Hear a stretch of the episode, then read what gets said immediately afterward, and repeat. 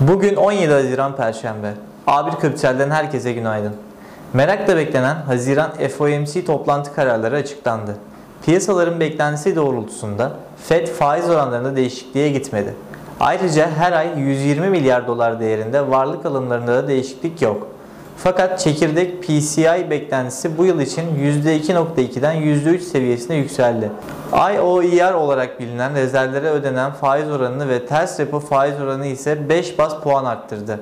Türkiye'de en önemli gündem Türkiye Cumhuriyeti Merkez Bankası faiz kararı. Bankanın %19 olan politika faizinde değişikliğe gitmesini beklemiyoruz. Türkiye Cumhuriyeti Merkez Başkanı da Nisan enflasyon raporu tahmin patikasındaki belirgin düşüşün 3. çeyreğin sonu 4. çeyreğin başı gibi olacağını her fırsatta dile getiriyor. Dolayısıyla bizim beklentimiz mevcut şartlarda Türkiye Cumhuriyeti Merkez Bankası'nın yılın son çeyreğinde 250 bas puanlık faiz indirine gidebileceği yönünde kalmaya devam ediyor. Yurt dışı gündemde ise Euro bölgesinden tüketici fiyatları final verileri izlenecek. Öncü verilerle enflasyon aylık %0,3, yıllık %2 artmıştı.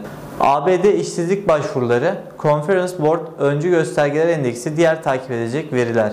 BIST 100 endeksinde ise kısa vadeli trend direnci 1465 hedef direnç noktasından gelen zayıflama devam ediyor.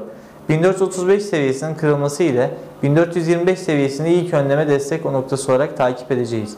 Satış baskısı devam ederse 1400 desteğine yönelim görebiliriz.